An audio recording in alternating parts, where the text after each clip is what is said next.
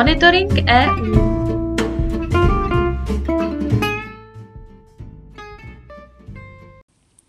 Zastoupení Jihomoravského kraje při Evropské unii vám přináší i tento týden ty nejnovější informace o dění v EU.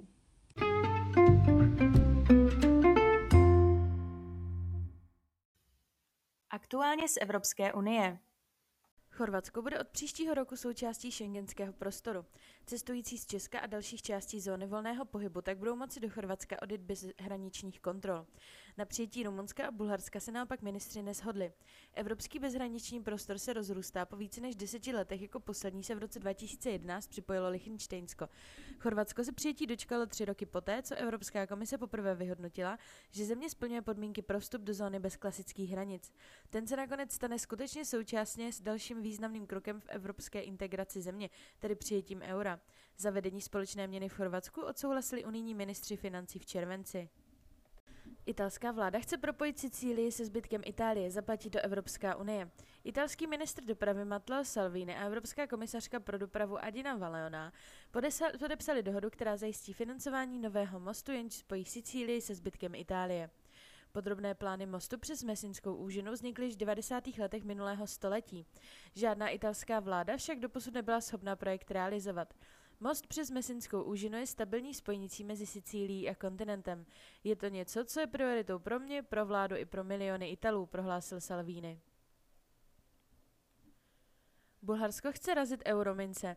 Bulharský prezident Roman Radev oznámil, že Bulharsko zahájilo přípravy na ražení euromincí. Jedná se o symbolický krok země, která ještě členem eurozóny není, je ale odhodlaná společnou měnu v budoucnu přijmout. Oznámení přípravy na ražení mincí zvýšilo bulharské šance na přijetí do eurozóny asi o 30 až 40% řekl guvernér bulharské centrální banky Dimitral Radev. Bulharsko by do eurozóny rádo vstoupilo v 1. ledna 2024. Až 56% Skotů si přeje nezávislost Skotska na Spojeném království, vyplývá z průzkumu agentury Ipsos. Podíl je o 6% bodů vyšší než oproti podobnému průzkumu z května. Britský nejvyšší soud před dvěma týdny rozhodl, že Skotsko nemůže bez souhlasu Londýna uspořádat druhé referendum o nezávislosti. Skotové v referendu v roce 2014 rozhodli většinou 55 ku 40% hlasů, že samostatnost nechtějí. Zastánci nezávislosti však nyní argumentují, že situace se změnila poté, co Británie opustila Evropskou unii. Pro setrvání v EU se během hlasování o Brexitu vyslovilo 62% Skotů. Británie v letošním roce poprvé v novodobé historii vypadne z desítky největších obchodních partnerů Německa. V nedávné době předstihla Británii v žebříčku nejvýznamnějších obchodních partnerů Česká republika. Uvedla to agentura DPA s odvoláním na analýzu německé rozvojové agentury Germany Trade and Invest. V roce 2016 hlasovala většina Britů pro odchod Británie z EU. Od té doby zůstává nejistota vysoká a význam země pro německý obchod klesá. Obchod se zbožím mezi Německem a Británií v období leden až říjen sice rostl, avšak pomalej než celkový německý obchod.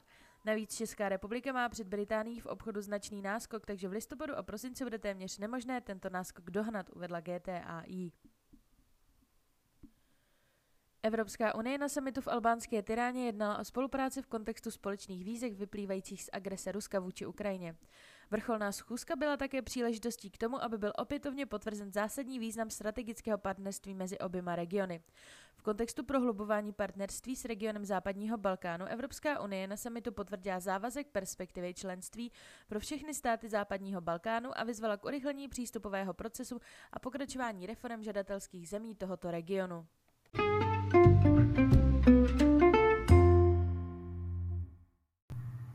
Zprávy z evropských institucí. Evropská komise přijala hlavní pracovní program Horizont Evropa na období 2023 až 2024 ve výši přibližně 13,5 miliardy eur na podporu výzkumných pracovníků a inovátorů v Evropě při hledání průlomových řešení environmentálních, energetických, digitálních a geopolitických výzev. V rámci širšího programu EU pro výzkum a inovace Horizont Evropa s rozpočtem 95,5 miliardy eur přispěje toto financování k dosažení cílů EU v oblasti klimatu, ke zvýšení energetické odolnosti a k rozvoji základních digitálních technologií. Bude se rovněž zabývat cílenými opatřeními na podporu Ukrajiny, posílení ekonomické odolnosti a přispěje k udržitelnému oživení po pandemii COVID-19. Zájemci mohou podávat přihlášky do soutěže o ceny nového evropského Bauhausu 2023.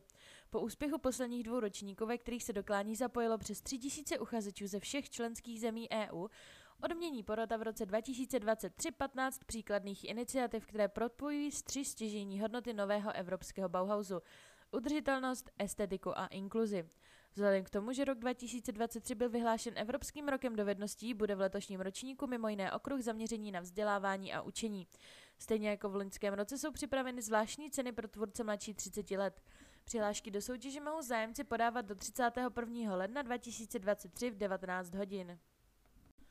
Komise dále oznámila nové výzvy na podporu odborné přípravy dovedností a profesního rozvoje výzkumných pracovníků v rámci akcí Marie Curie Sklodovská, stěžení o programu EU pro financování doktorantského vzdělávání a postdoktorantské odborné přípravy v rámci programu Horizont Evropa.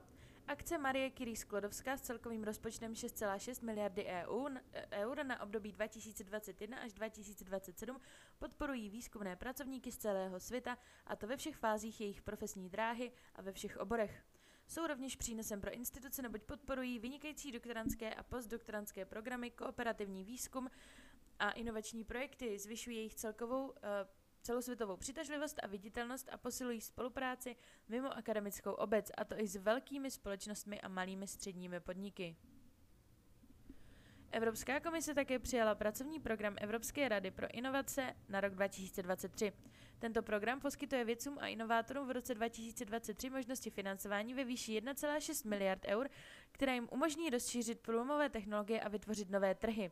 Více než na půl miliardy eur je vyčleněno na technologie nové generace v oblastech, které jsou pro Evropu strategické, jako je skladování energie, kvantové technologie, polovodiče a potravinové zabezpečení. Pracovní program na letošní rok zahrnuje několik novinek a pilotních akcí na podporu nového evropského programu inovací.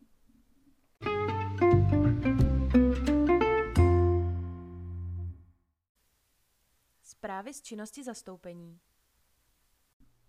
Nafukovací modely Teralona a Heliosféra z hvězdárny a planetária Brno byly k vidění v chorvatském Zadaru a Záhřebu.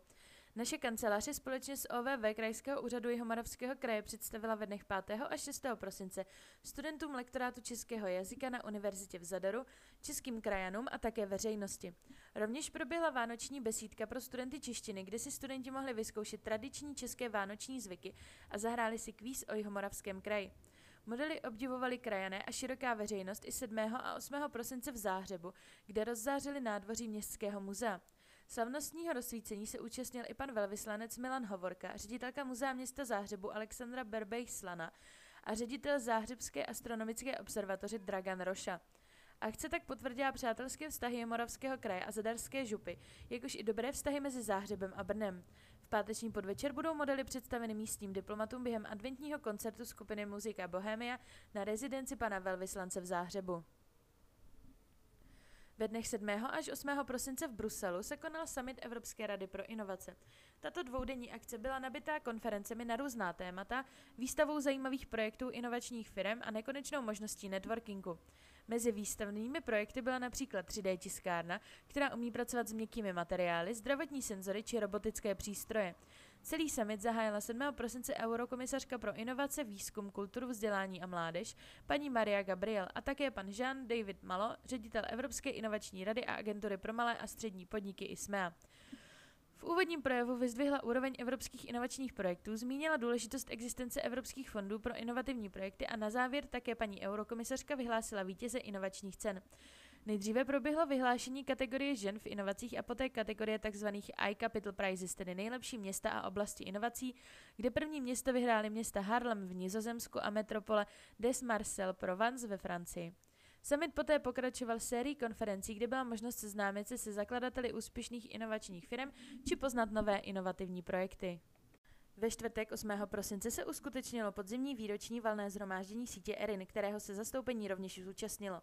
Prvním bodem programu bylo oficiální schválení nových členů správní rady, mezi které patří také naše kolegyně Vendula Nováčková.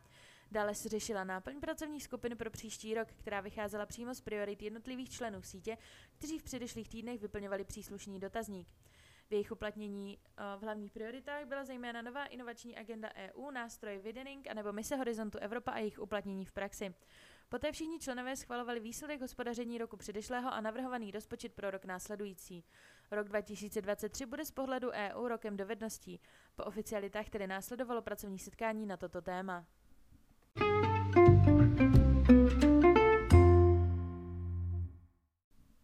A na závěr pozvánka. Srdečně vás zveme na konferenci s názvem Innovation Variety in Czech Regions, která se zaměří na inovativní systém založený na spolupráci a sdílení osvědčených postupů v rámci českých krajů. Akce je pořádána v rámci aktuálně probíhajícího předsednictví České republiky v Radě EU a uskuteční se 13. prosince v prostorách Evropského výboru regionů a měst. Zájemce prosíme o registraci přes formulář, který je uvedený na webových stránkách. Akce se koná ve spolupráci zastoupení Homoravského kraje při EU i Homoravského inovačního centra, čelo Pražského domu v Bruselu, sítě vědecko-výzkumných v regionu ERIN, Moravskoslezského inovačního centra, Inovačního centra Olomouckého kraje, TIC Zlín, LIPO INK, Pražského inovačního institutu Plzeňského kraje a jeho regionální rozvojové agentury.